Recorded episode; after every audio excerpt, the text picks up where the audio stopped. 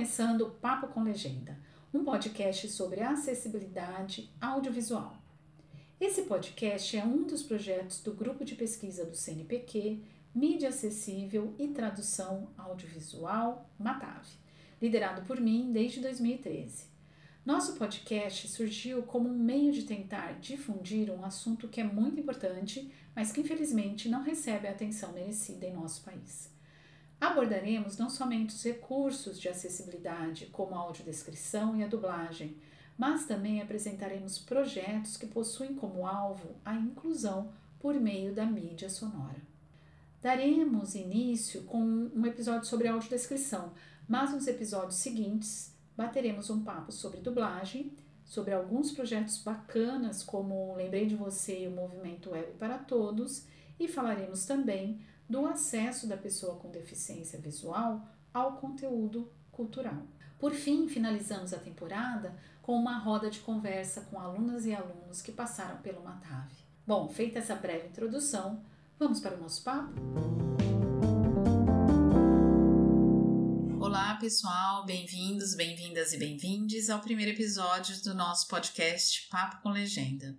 Eu sou Lucinéia Vilela, é, sou coordenadora do grupo de pesquisa Mídia Acessível e Tradução Audiovisual e sou professora de língua inglesa na FAAC, pertencente ao Unesp, campus de Bauru. Eu sou uma mulher de 51 anos, sou baixa, tenho cabelos curtos, encaracolados e castanhos. Tenho os olhos pretos, uso óculos, estou sentada no meu escritório, ao fundo, duas estantes com os meus livros.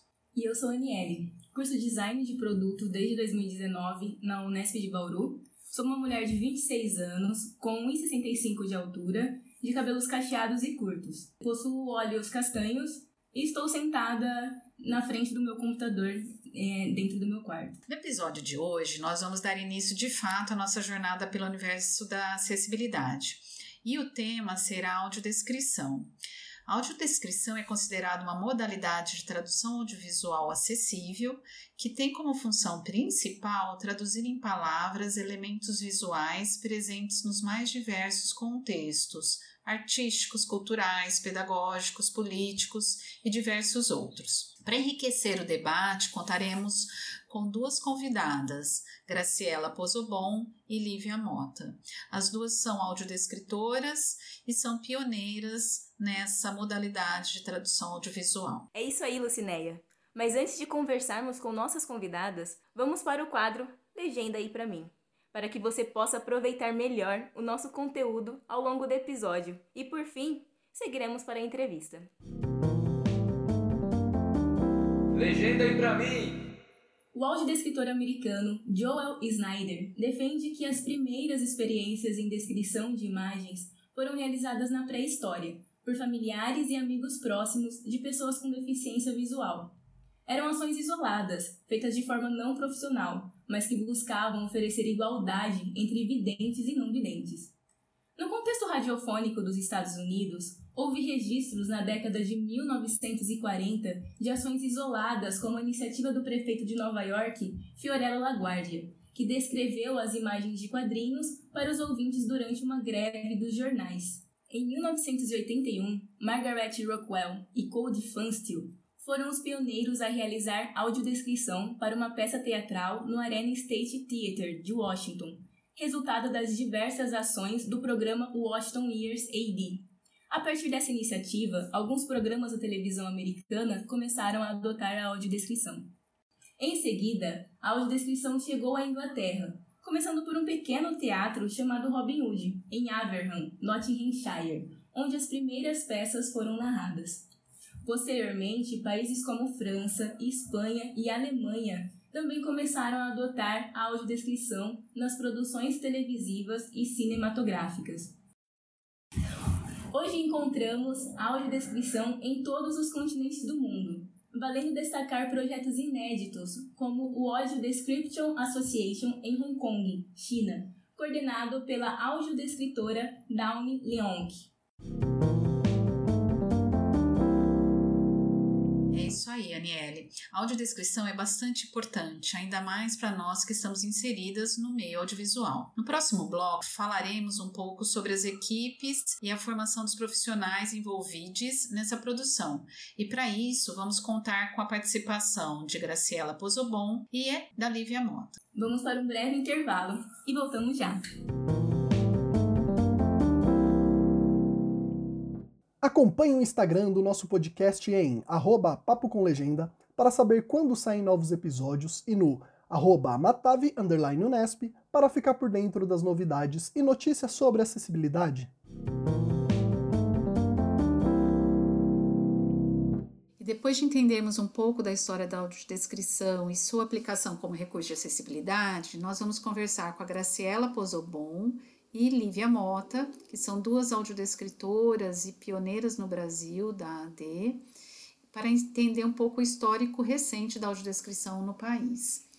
É, e vamos também pedir para que elas falem das experiências pessoais delas e vamos focar na audiodescrição para carnavais, que é um diferencial da atuação delas e do Brasil. Então, para começar, Graciela e Lívia, eu agradeço muito pela participação de vocês, por aceitarem o convite para iniciar o nosso podcast Papo com Legenda. E eu vou pedir para vocês se descreverem e depois aí a gente já começa a bater um papo sobre a audiodescrição. Graciela, você pode começar, depois a Lívia se, se descreve. Sim, posso sim. É, bom, primeiro agradecer o convite da Lucinéia, né, uma querida amiga e uma pessoa aí que já está há bastante tempo né, nessa, envolvida com essa, com essa questão da acessibilidade, fazendo um trabalho né, uh, acadêmico muitíssimo importante. Saudar né, a Lívia Mota, minha querida amiga, parceirinha, minha musa. minha querida colega de trabalho de tantas, né, tantos desafios aí que já passamos juntas. Eu sou uma mulher de baixa estatura, tenho 1,60m, sou pequena, tenho os cabelos longos, assim, um pouquinho na altura do ombro, um pouquinho mais lisos, escuros, castanhos escuros, tenho a pele branca, tenho os olhos grandinhos, assim, castanhos esverdeados. E acho que é isso. Não sou nem muito magrinha, nem muito gordinha, sou mediana. É mais ou menos isso. Lívia, agora você se descreva aí para quem está nos ouvindo. Tá certo. Boa tarde, Lucinéia. Boa tarde, Graciela. Um prazer muito grande estar com vocês hoje para esse bate-papo sobre audiodescrição. Um, um prazer enorme mesmo, viu? E eu sou uma mulher branca, de pele clara, tenho os cabelos louros, de corte Chanel, curto, é, os olhos verdes, uso óculos, tenho uma estatura mediana, tenho 1,68m. É isso. Ai, tá ótimo. Ô, aproveitando você aí, eu vou pedir para você contar um pouquinho sobre a motivação, né, que te levou a entrar no mundo da audiodescrição e é. como foi seu primeiro contato com a área. E logo depois eu peço para a Graciela também uhum. é, contar um pouquinho dessa história. Lembrando que o Papo com Legenda é para um público leigo, né? A gente quer alcançar pessoas que estão aprendendo com o episódio aí o que é audiodescrição. Certo, Lucinéia.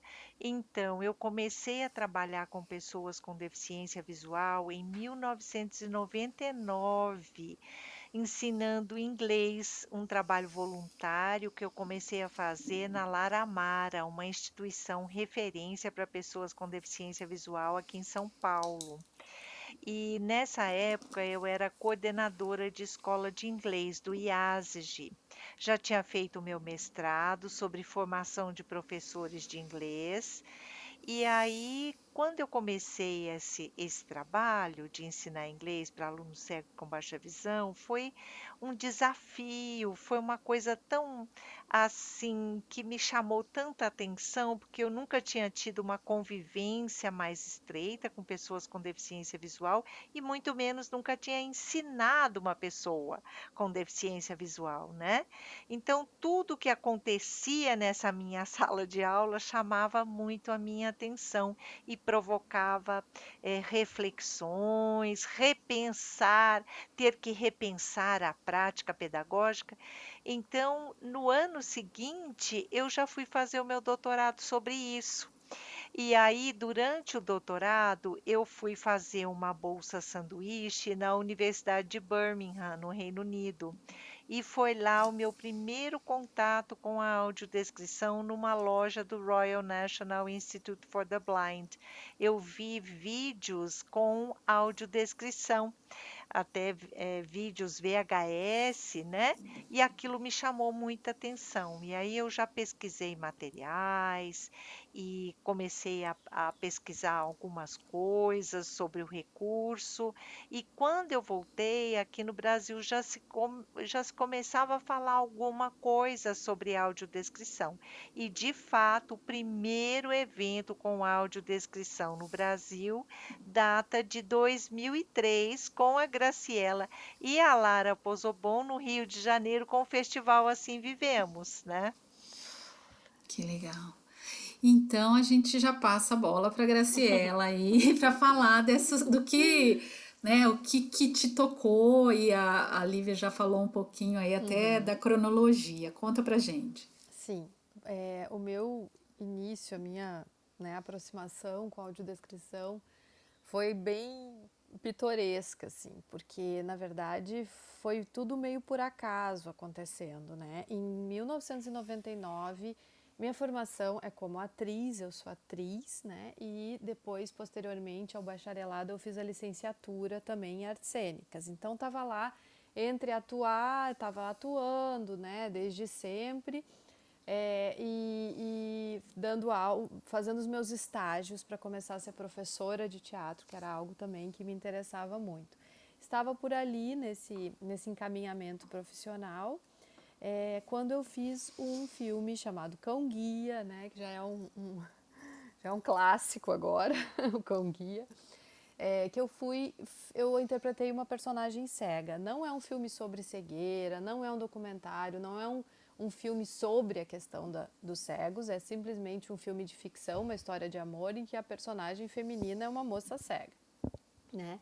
Então, uh, por conta desse curta-metragem, que foi o meu primeiro filme, foi o primeiro filme do Gustavo Ascioli, né, que é o diretor e que depois virou com a Lara Pozobon, né, os diretores do Festival Assim Vivemos, posteriormente, é, nós fizemos esse filme, eu fui ao Benjamin Constant, fiz a, a, a aulas de reabilitação, ganhei minha bengala, né, saí na rua com o professor para aprender a me referenciar, né, quais são as referências assim do, do ambiente para as pessoas cegas poderem se, uh, se orientar na rua. Fiz esse laboratório, né, como atriz. Bom, esse filme uh, fez uma carreira muito surpreendente que nenhum de nós imaginávamos que pudesse fazer. Foi, a, foi convidado para os festivais nacionais e alguns internacionais também. Bom, é, um deles foi um festival alemão em que a Lara e o Gustavo foram acompanhando o filme e esse festival era um festival sobre com filmes sobre deficiência. Eles chegaram lá, ficaram encantados, nunca imaginavam que pudesse ter uma produção tão potente mundial sobre o tema da deficiência, né? Um recorte assim que, que produzisse um festival exclusivamente sobre esse tema. Voltando para o Brasil, eles propuseram então um festival semelhante uh, para o Centro Cultural Banco do Brasil. E pensamos aí como, olha, no festival alemão nem havia audiodescrição. Uhum. Existia uma dublagem dos filmes estrangeiros para as pessoas cegas, das falas, dos diálogos. Então, ela veio com essa ideia, mas sem nem ter visto lá algo assim realmente uh, uh, que descrevesse as imagens, né? E aí ela me propôs, né? Ah, como eu tinha feito o cão guia, como eu tinha me aproximado desse né, desse, dessa temática, das questões todas. E como eu vi, vinha da atuação, ela me propôs, quem sabe você encara esse desafio de fazer uma descrição das imagens dos filmes para as pessoas cegas que forem ao cinema, que eu quero muito convidá-los. É, nós nem chamávamos de audiodescrição na época, a gente chamava, era um nome enorme, narração interpretada com hum. voice-over das falas, né? Era uma coisa assim enorme. E muito importante dizer que o Festival Assim Vivemos, desde essa primeira edição em 2003, ele, ele, ele é, oferece audiodescrição em todos os filmes, então são cerca de 30 filmes. E como a maioria são filmes estrangeiros, a gente tem que oferecer também essa dublagem, que é esse voice-over. Uhum. Que, uhum. Então, são todos os diálogos além da descrição propriamente dita. Olivia, aproveitando um pouquinho que a, que a Graciela falou, né, dessa uhum. história, dessa evolução, o que, que você pode aí nos contar dessa transformação sua mesmo, como uma uhum. pessoa que lá atrás teve o primeiro contato na Inglaterra com a audiodescrição uhum. e a sua evolução nesse tempo todo como Sim. É, e eu gostaria de completar essa fala tão importante da Graciela, falando que a gente foi começando tudo sempre muito, com muita proximidade das pessoas com deficiência uhum. visual. Eu acho que isso trouxe um grande diferencial para a audiodescrição brasileira, porque ela foi se desenvolvendo junto com as pessoas com deficiência visual, né? Isso foi muito importante.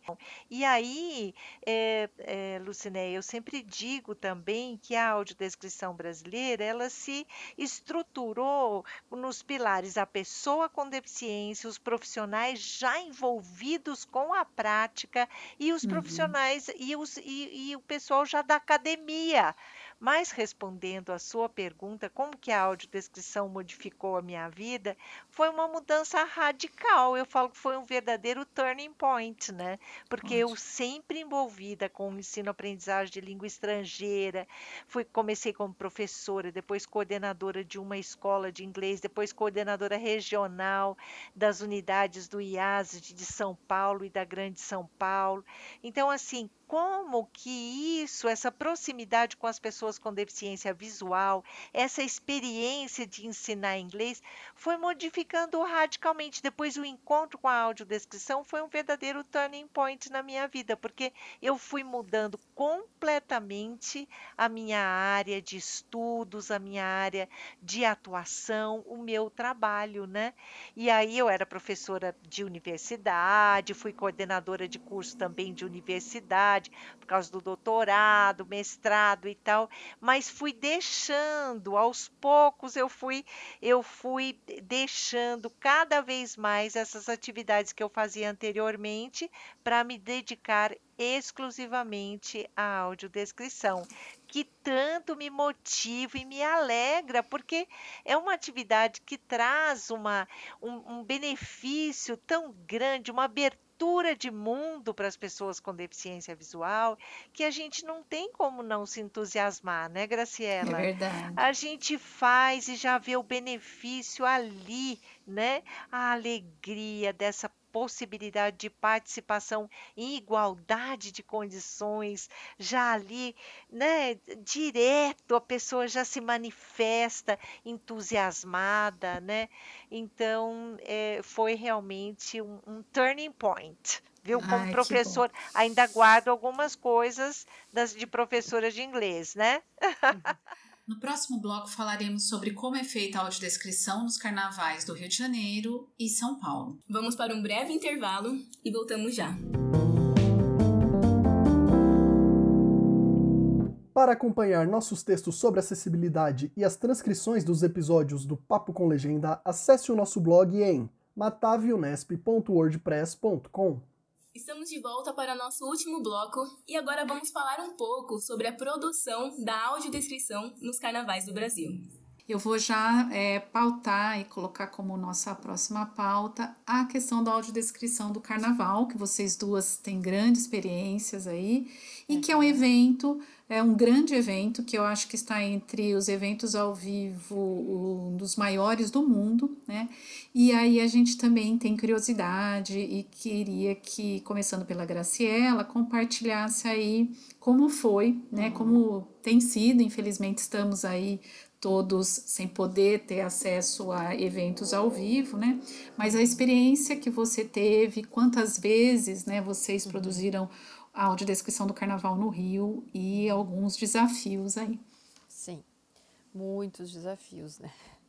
Bom, nós fizemos a audiodescrição na Sapucaí em 2011 em 2016 e 2018, gente. Isso tá tudo documentado em vídeos no YouTube para quem quiser. É só procurar audiodescrição na Sapucaí e colocar o ano, né? 2011, 2018, 2016, que tem lá os nossos vídeos com é, o registro do trabalho, que é bem interessante ver. Bom, uh, uh, a questão do, do, do assim começa, né, com eu acho que assim a gente pode pensar os desafios, começando por essa questão da grandiosidade do evento, da quantidade de informações envolvidas, da quantidade de fatores envolvidos, né?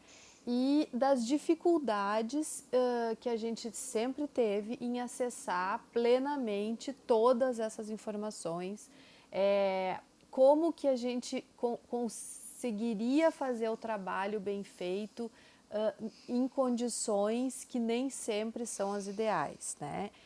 Eu acho até que a Lívia tem uma experiência um pouco mais uh, pautada assim em boas condições em São Paulo, não sei, depois a gente vai ouvir, mas a, a questão do, do, de uma contratação desse, desse tipo de serviço em se tratando do Carnaval do Rio, acontece que ela é sempre feita assim muito em cima da hora. As três vezes que nós fizemos, é, nós não tivemos assim uma antecedência boa realmente para fazer uma preparação completa como nós gostaríamos, né? Então assim a gente sempre teve contratações muito em cima da hora, porque os, os dinheiros né, vão sendo uh, deslocados e colocados aqui, aí é, é, a Rio Tour e também a Secretaria da Pessoa com Deficiência pressionando a Prefeitura do Rio para colocar e acaba que três dias antes a gente realmente fica sabendo que vai fazer e aí é aquela correria, né? Então, começando por isso. E assim, às vezes as, não são nem não é nem responsabilidade dos, dos gestores, os próprios gestores querem muito fazer, querem fazer e acabam que ficam eh, na mão dessas questões orçamentárias e tal. Então sempre foi muito assim em cima da hora, né? Então algo, por exemplo, que eu gostaria muito de ter feito, né, nesses, nessas três vezes que nós fizemos audiodescrição, que seria ir visitar os barracões, todos eles, com calma, ver os carros. Isso a gente nunca conseguiu fazer direito. Teve um ano que uma audiodescritora nossa tinha o acesso a uma escola e ela foi né, numa escola importante, dar uma olhada. Mas isso tudo é muito sigiloso também, né? Então Lógico. teria que ser algo assim oficial, indo pela prefeitura, né, com, com uma liberação, com uma autorização. E isso a gente nunca conseguiu fazer de maneira plena. Então o que, que a gente recebia? A gente recebia aquele material completo que vai para as emissoras de TV né, com todas as informações dos enredos, das escolas, das alas, dos temas, é, do que, que o carnavalesco pensou, como é que foi a trajetória do carnavalesco para chegar naquele tema. Depois os sambas, o samba enredo, a escolha do samba, os elementos todos que ele está utilizando para formar aqueles, aquele universo né, dos carros alegóricos, das fantasias, a quantidade de pessoas nas alas essas informações todas a gente sempre teve acesso com antecedência, né? E foi a partir daí que a gente realmente assim fez o nosso estudo, né? Então isso é algo assim muito importante, né, do nosso do nosso trabalho. Acho que a Lívia também vai concordar uhum. que é essa preparação. Uhum. A segunda coisa que eu procurei foi é, é ter pessoas na equipe que entendessem de carnaval, Uhum. né? Isso eu Lógico. acho super fundamental, assim. Uhum. Então, não basta ser um, áudio, um bom audiodescritor, mas assim que nunca foi, né? Não, não tem essa vivência, não tem esse, essa aproximação com, o- com o carnaval, então ele não vai ter a linguagem, ele não vai ter Exato. essa esperteza rápida de na hora que vê alguma coisa, ah, eu sei o que é aquilo, porque aquilo é um recurso que se usa, né, em tal momento. Então a gente procurou trazer para a equipe pessoas que entendessem de carnaval. Nós sempre trabalhamos em dupla, né, porque é uma jornada grande, né, uma jornada mais ou menos de 12 horas de trabalho, né, de 6 a 6 por aí. Então a gente sempre tra- trabalhou com dois casais e mais ah, uma pessoa de coringa, né? Caso Certo. acontecesse alguma coisa, essa pessoa entrava. Então são- eram cinco audiodescritores por noite. E eu mesclava então nessa equipe uma pessoa que ah, fosse bastante experiente em audiodescrição com uma pessoa que tal, talvez nem fosse tão experiente em audiodescrição, mas que entendesse muito de carnaval. Carnaval. Perfeito. E aí esse equilíbrio acontecia. Um, um ia salvando o outro, um ia ajudando o outro, ia complementando e, e foi o que deu certo, sabe? Né- Nessa nossa mescla. Assim, é, outra questão bem importante é a questão técnica, né? Porque se você imaginar Sapucaí, a quantidade de rádio, TV, emissora, é, canal disso, canal daquilo, né? Todas as informações, todas, toda a tecnologia que tem lá dentro, como fazer com que o som fique bom para o fone da pessoa cega, que ela possa ouvir bem a- o som da Sapucaí, mas ouvir também de forma agradável e harmônica a audiodescrição. Então, a primeira vez que a gente fez isso foi, nós fizemos três dias de testes, né, pedindo para o pessoal colocar um samba no, no volume que seria para a gente conseguir chegar nesse equilíbrio, né? Então isso foi uma preocupação muito grande também, porque assim não adianta nada a audiodescrição estar excelente, a pessoa cega está incomodada porque ou está muito baixo, ou está muito alto, É, ou está exato. muito ruidoso, ou está incomodando, né? Teria que ficar agradável. Então essa foi também uma, um desafio grande assim dos nossos técnicos de fazer esse ajuste fino, né? Então, bom, no Rio acontece, a audiodescrição acontece num setor específico, então não é a Sapucaí inteira que tem acesso àquele áudio, é- são as pessoas que estão no setor da prefeitura. Sempre f- recebemos muitas pessoas cegas porque eles já iam muito antes de ter audiodescrição. São Certo. cegos carnavalescos. Isso foi muito bonito, né? Porque assim, são pessoas que já acompanhavam o carnaval, já amavam o carnaval e de repente chegaram lá e tinha audiodescrição também. Então foi assim, um- a gente vê os depoimentos das pessoas assim, meu Deus, eu já amava vir aqui só por causa do samba, do ritmo, do, do né, da coisa contagiante, do clima, do ambiente, do samba, da dança. E agora eu cheguei e ainda tem tudo que eu, eu não Ai, vejo maravilha. no fone, né? Então, assim, muito bonito, sabe? Muito, assim, emocionante, muito impactante, tocante, transformador, realmente. Esse tipo de trabalho em que a gente está junto das pessoas cegas. Isso que a Lívia falou. Porque quando a gente faz um audiodescrição num filme, numa série, você também se, se envolve, se empenha, vai lá, grava, né? Procura deixar o produto final lindo, mas você não tem a, É, o feedback, né? encontro com o usuário, você não está ali do lado do usuário. Nesses eventos grandes ou no teatro, né, que a Lívia faz tanto teatro também, a gente também no Rio, a gente tem o um encontro, a gente vê a carinha, a gente conversa, a gente vê a emoção, a gente ouve a pessoa falando, né? E aí esse é o combustível, eu acho, que move, né? Lívia, agora indo para São Paulo, conta aí pra gente como foram as experiências. Olha, essa é, ó, foi uma experiência, Lucinéia, realmente surpreendente. Foi algo assim fantástico. Nós fizemos 2019 e 2020, dois anos seguidos. No primeiro ano, 2019, nós fomos convidados pelas meninas dos olhos, que já tinham tido essa experiência em 2017 e 2018. Então, elas já vinham com uma experiência dos anos anteriores, né? E convidaram a gente para fazer parte desse grupo para fazer a audiodescrição do, do, do desfile das, do grupo especial das escolas de São Paulo, no Sambódromo lá do Anhambi. E aí nós trabalhamos com seis audiodescritores. No primeiro ano, 2019, isso que a Graciela falou, de um, um, tempo pequeno entre contratação e o evento, né? Isso atrapalha bastante. Nós tivemos 15 dias.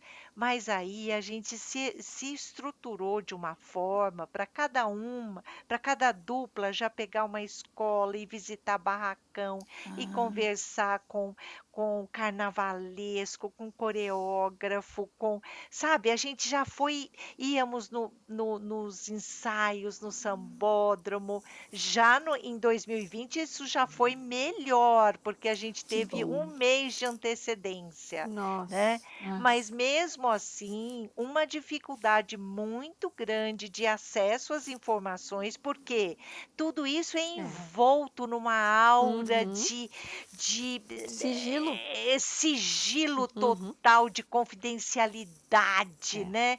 Então foi uma coisa assim demais, demais, demais.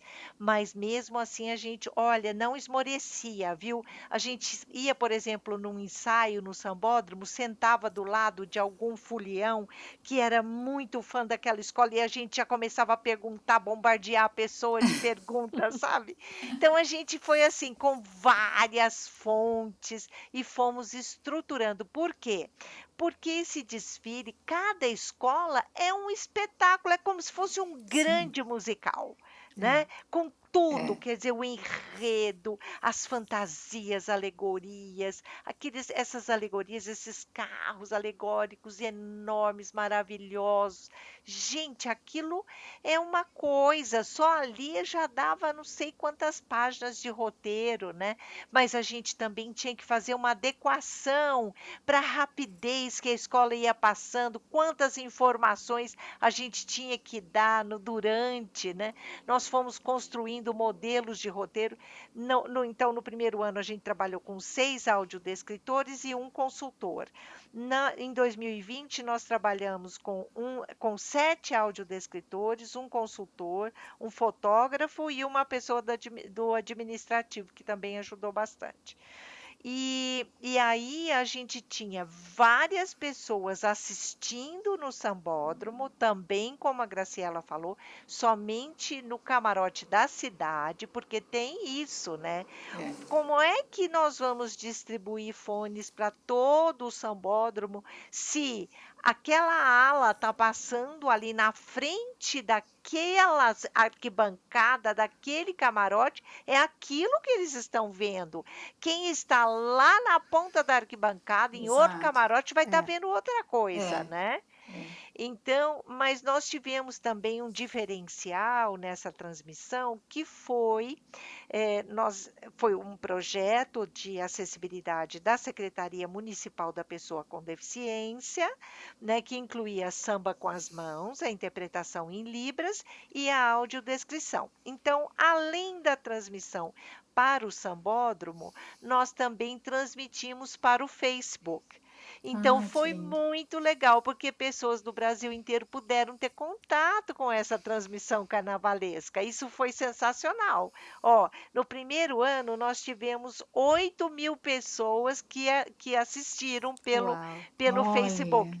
E no, em 2020, 15 mil pessoas. Olha que legal. Nossa. Que legal. E aí foi muito legal porque as pessoas interagiam né, com a secretaria, com a gente, com os audiodescritores. Enquanto uma dupla estava na cabine, outra dupla estava fazendo essa interação, né? Uhum. E as pessoas pediam: ah, olha, fala mais da madrinha de bateria, fala mais disso, fala mais daquilo. Uhum. E a gente ia acrescentando informações. E o Laércio Santana, que foi nosso consultor nas duas vezes, no primeiro dia ele ia e ficava lá no sambódromo. E no segundo ele ficava no Facebook e passando as informações. E aí, por exemplo, ele também ficava acompanhando o desfile pelo rádio e aí dava informações privilegiadas para a gente. Por exemplo, é, esse ano de 2020 teve um dos carros que enganchou num cabo de força hum. e aí o desfile foi todo paralisado. Ninguém sabia por que estava acontecendo aquilo, a gente já sabia, porque o Laércio tinha escutado na rádio e já tinha passado para a gente, sabe? Sensacional, sensacional. Agora, uma coisa que eu, que eu também gosto muito de falar é assim, ó. Eu nunca tinha ido assistir ao desfile no sambódromo. Gente, oh. é uma experiência, é. não é, Graciela? Muito potente. Eu falo que todo mundo tem que ter, porque parece é. que o samba entra pela veia. Gente, é, é uma coisa impressionante. Olha, todo mundo ficava das 8 da noite às 8 da manhã. É. Embora a gente tivesse estruturado para as pessoas irem é, é, revezando, entendeu? Mas o pessoal ficava tão animado, tão empolgado, que já ficava ali direto, porque é uma emoção. Gente, amanhecendo, a gaviões da Fiel entrando na avenida, aquela empolgação da arquibancada é uma coisa assim fantástica, é de chorar, sabe? E isso que a Graciela falou também de de se aproximar de pessoas que entendem muito de carnaval. Nós tivemos consultores, verdadeiros professores de carnaval para nos dar informações, entendeu? Assim como pessoas que entendiam muito das religiões afro, né? Uhum. Dos, dos, dos é, orixás para dar informações sobre os adereços, o que, que como é que é formada essa escola, todas as partes artes e tal. Então, tudo isso é muito importante. E aí a gente foi já formando verdadeiros repertórios, Nossa, né? A gente já sim. tinha coisas da, da, da, das meninas dos olhos, que já tinham feito em dois anos, né? E a gente foi ampliando isso. E a gente também fez uma coisa que ficou muito legal, que foi a gravação das notas introdutórias. Então, por exemplo, numa meia hora antes da escola entrar, aquele intervalo que tem entre uma uhum. escola e outra, o, tanto o pessoal do Facebook como o pessoal que estava lá no camarote da cidade já ficavam é, ouvindo as informações sobre a escola, referente à, ficha técnica, ao samba, ao enredo, é, às cores, ao número de participantes, às alas, e tudo isso já com o fundo musical do samba enredo, sabe? Isso ficou muito bacana. A gente gravou tudo, deixou tudo arrumadinho. Foi muito legal. Olha, foi um grande aprendizado. Tanto é que na primeira escola que eu fui fazer a narração, gente, é, o meu queixo estava caindo, meu filho estava assistindo, ele depois mandou uma mensagem: mãe, menos, menos. Porque a empolgação era tanta na narração, entendeu? Porque nós audiodescritores estávamos deslumbrados com aquele, com aquele espetáculo é. mesmo, entendeu? É. é uma coisa que, olha, eu falo que é, é, é um, uma experiência fantástica, fantástica. Nós também temos registrado nos dois anos em vídeo, tá lá no YouTube da Ver com Palavras. Vale a pena assistir para ver, conhecer o trabalho. Foi sensacional. Aprendemos muito e curtimos. E esse ano agora de 2020, olha só, eu fui fazer aula de samba, que eu sempre quis aprender. Você acredita, Graciela? Arrasou. Eu sempre quis aprender a sambar, nunca tinha conseguido. Eu falei, não, agora vai ser uma motivação. E eu acabei pegando uma professora em escola de dança mesmo, muito didática. E não é que eu aprendi, foi oh. uma Ai, coisa deliciosa, gente. Então, Você não sabe. O próximo passo é você desfilar. Os seus audiodescritores é, vão é, descrever é, você na é, avenida. Desfilando. Você já pensou que coisa? Olha, que, porque aqui em São Paulo a gente tem várias alas. Acho que tem é, duas escolas com alas só de pessoas com deficiência. Na uhum. Rosas de Ouro, por exemplo, tem um número enorme de pessoas Sim. com deficiência visual que, que desfila, sabe? Uhum, então, uhum. é muito muito legal, muito, muito, muito, legal. muito legal, muito legal. Olha, ouvindo vocês duas, assim, não tem como não se contagiar. E aí eu fico pensando, né, como é, deve ser energizante, renovador, assim, para essas pessoas todas terem acesso, né, essa riqueza da nossa cultura, né, que só o Brasil tem isso, né. Sem e dúvida. aí eu queria passar também essa pergunta para vocês, que assim, quando eu, eu pautei esse tópico de, de carnaval com audiodescrição, fiquei pensando qual será né, a próxima é, oportunidade que, que todos nós brasileiros e, e vocês, como profissionais da audiodescrição, vão ter para poder fazer a audiodescrição de um grande evento, né?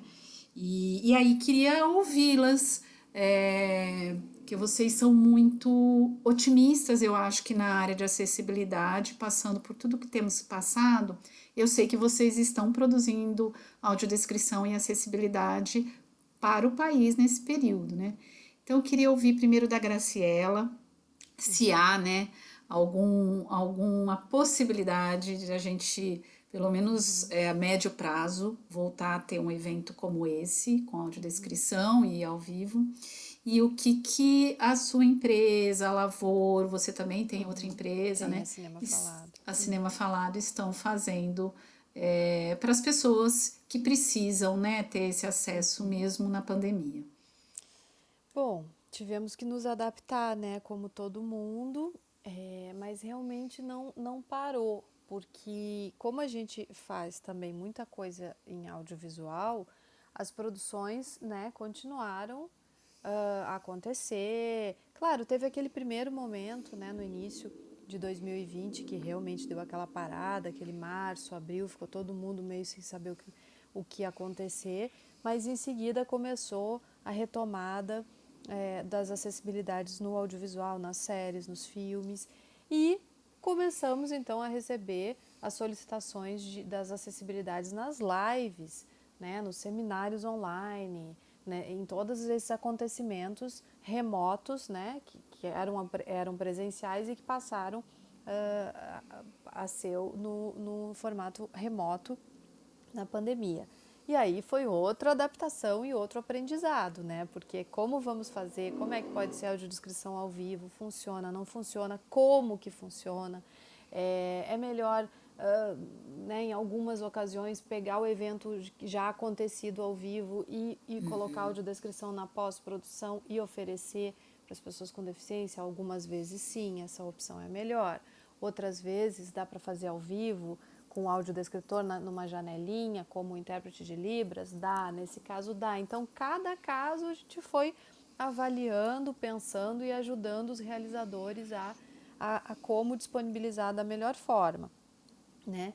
É, então, tudo foi muito adaptado né, nesse momento. É, um, uma coisa muito boa que aconteceu para a gente esse ano foi a, a, a, edição especial do Festival Assim Vivemos Sim. Online.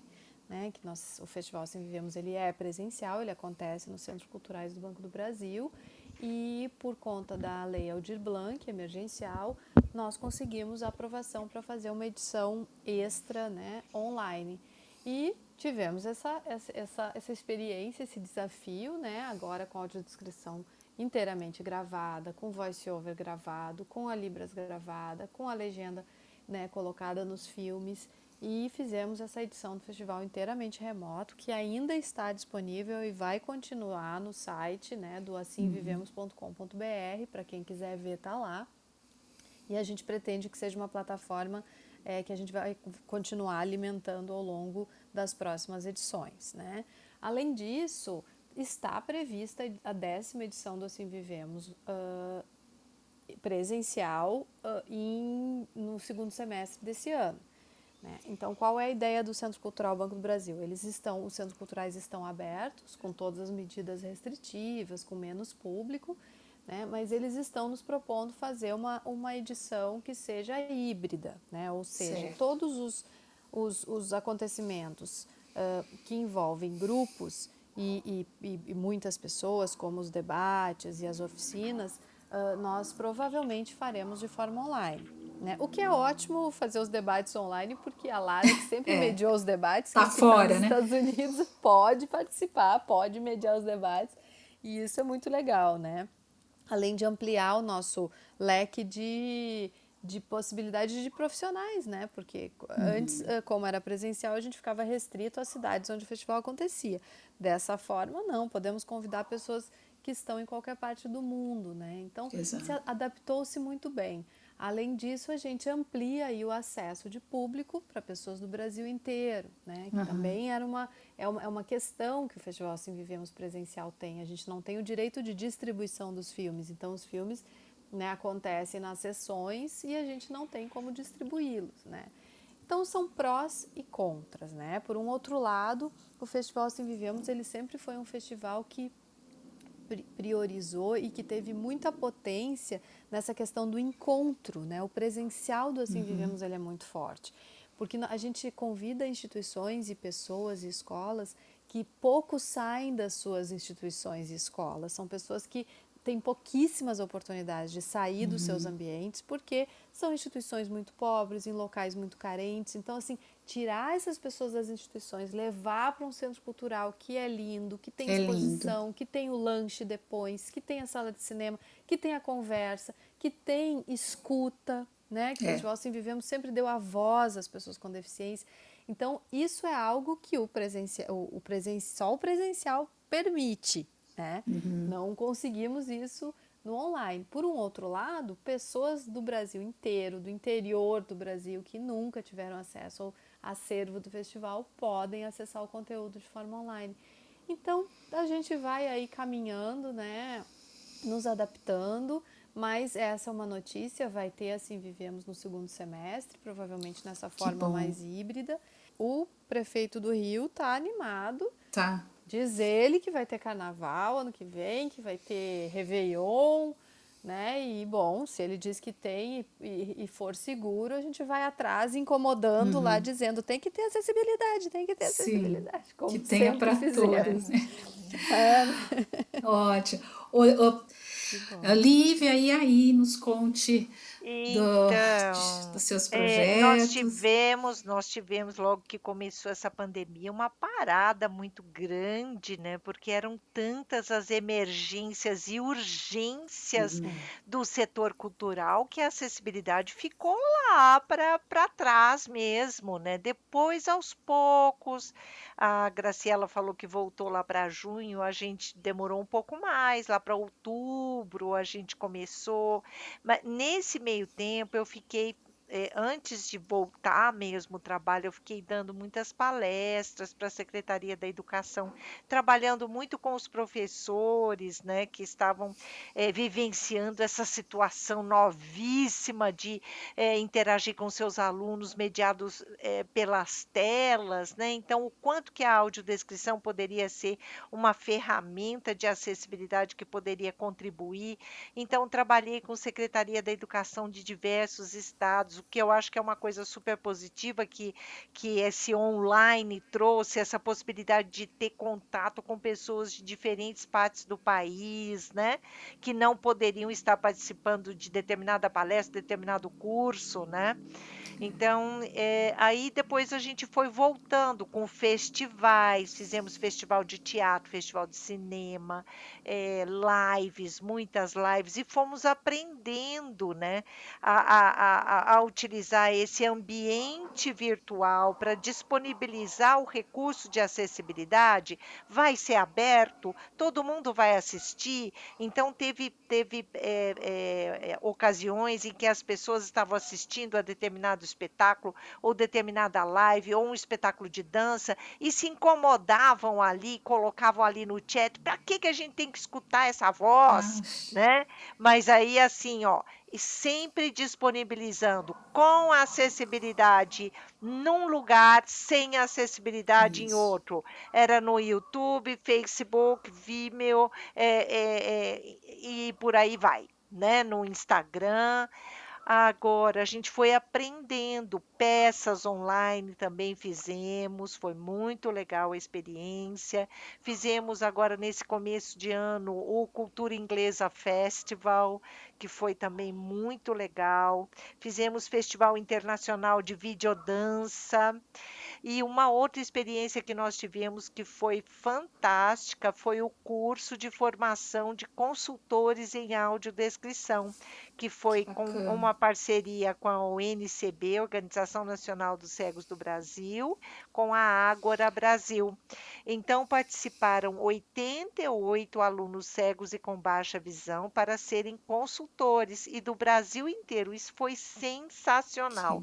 E aí nós tivemos vários professores, já consultores, a Elizabeth Dias de Sal, Felipe Monteiro, a Roseli Garcia, a Cristiana Cerchiari e o Laércio Santana. Todos foram professores do curso Uau. junto comigo.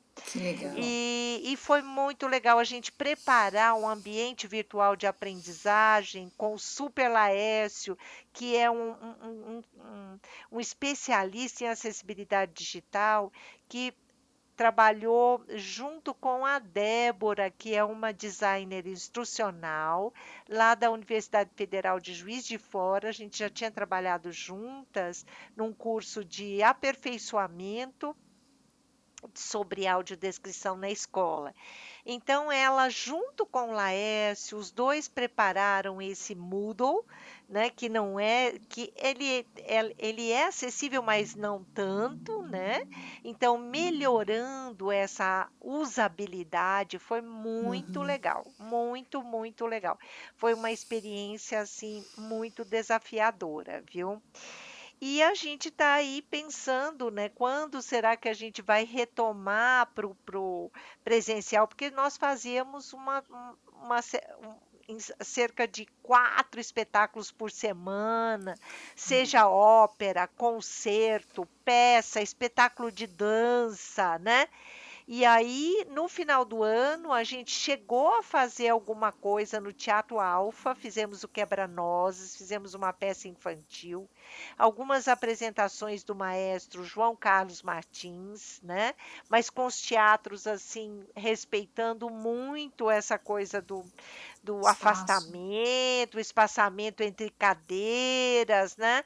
Mas aí veio de novo essa segunda onda muito é. forte, tudo fechou novamente. Então a gente já está programado para o segundo semestre retomar a Sala São Paulo, que foi também um, um, um, trabalho muito bem sucedido, que a gente sempre tem uma, um número de pessoas com deficiência visual muito grande assistindo aos concertos, né? Mas vamos ver se retomamos no segundo semestre. O carnaval, o, o, o governador tinha falado que tinha sido adiado para o meio do ano, mas não vai acontecer, não vai, né? hipótese né? alguma, não. não. De jeito nenhum, entendeu? Então a gente está aí reaprendendo a fazer algumas coisas, buscando novas possibilidades, fazendo muita coisa, muita exposição em museus que também são têm aplicativos, exposições Isso. virtuais, né? Para estar tá alcançando mais pessoas e muitos espetáculos gravados, espetáculos Sim. de dança, videodança, tem, temos tido muito. E é isso, né? Sem parar de, de com o nosso trabalho e esperando que a acessibilidade volte a florescer, né, Graciela? Porque uhum. eu acho que os ganhos que a gente teve até aqui, muitos ficaram meio que paralisados, né? Ai, nem fala. Não é? Então a é. gente tem que é, é, é fazer um esforço grande para retomar do ponto que a gente estava não sei, eu acredito que vai ser difícil, né? É, é que soma-se a questão da acessibilidade agora a retomada da, do, do teatro, né? Como é. um todo, assim, né? Antes nós tínhamos o teatro acontecendo e a luta da acessibilidade, né, para acompanhar aí as, as, as produções, os, os, né, os, as temporadas, né, teatro municipal, os teatros, os teatros estaduais, os privados, né, toda essa conversa. Agora nós não, nós não temos né, os espetáculos, então a retomada vai ser de, uma, de, de forma global, né? Os artistas estão, né? É, tá todo mundo parado, todo mundo esperando. Aqui no Rio nem teve essa retomada que em São Paulo, né, teve um pouquinho e uhum. depois fechou de novo. Uhum, uhum. Nem teve. Então, vai realmente, eu acho que esse movimento é um movimento que vai ser grande, que vai ser lento, né? Que vai, não vai Sim. ser de uma hora para outra. É, as coisas vão ter que se adaptar, os, né, os, as questões orçamentárias das cidades que estão muito voltadas para a Covid é, vão ter que se ajustar, vão ter que, né, digamos assim, recuperar né, muitas, muitas, muitos orçamentos que foram destinados para as questões da pandemia, mas o caminho está aí e vai ser percorrido e eu acho que aos poucos, sim, a gente vai conseguir organizar a vida voltar ao teatro e voltar ao público e voltar à acessibilidade, né? É, com segurança, né? E com, com bastante equilíbrio aí. Olha, eu queria agradecer em nome do nosso podcast Papo com Legenda. Assim, fico super feliz pela, por essa conversa, pelas pessoas que, que vocês são, né? E pela essa história que vocês têm na acessibilidade, na audiodescrição no Brasil. E é, encerramos aí o nosso primeiro episódio e deixo também aí aberto para vocês falarem aí as últimas palavras. Lívia? Olha, Luciné, agradeço muito pela oportunidade, pela conversa muito boa.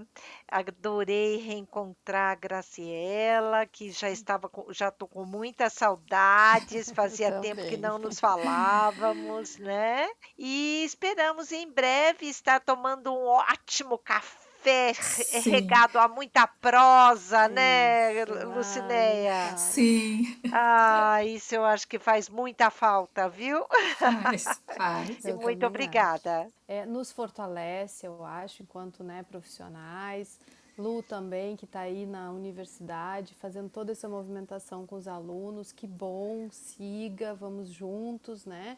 Quem, é, bom, nosso material tem bastante coisa no YouTube, Sim. tem o, o, Instagram da Cinema Falado, tem o Facebook do Assim Vivemos também, para quem quiser dar uma olhada e acompanhar, né, ver as, as, enfim, as notícias, assim que a gente tiver certeza das datas do segundo semestre, a gente já começa a postar, já começa a a divulgar, já tem a seleção dos filmes, né? A, a Lara já fez a curadoria, já assistiram mais de mil filmes esse ano que se inscreveram para serem selecionados 29. Então já tem essa seleção feita e a gente vai aí divulgando pelas redes, pelos nossos canais, quem quiser acompanhar é só seguir lá. Muito obrigada às duas audiodescritoras pela conversa e finalizamos por aqui. Não se esqueça de conferir nossas redes sociais e nosso blog para as entrevistas transcritas. Até o próximo episódio. O Papo com Legenda é um podcast original do Matave, grupo de pesquisas em mídia acessível e tradução audiovisual. Para ficar por dentro dos nossos lançamentos e de mais novidades, acompanhe no nosso Instagram, arroba Papo com Legenda.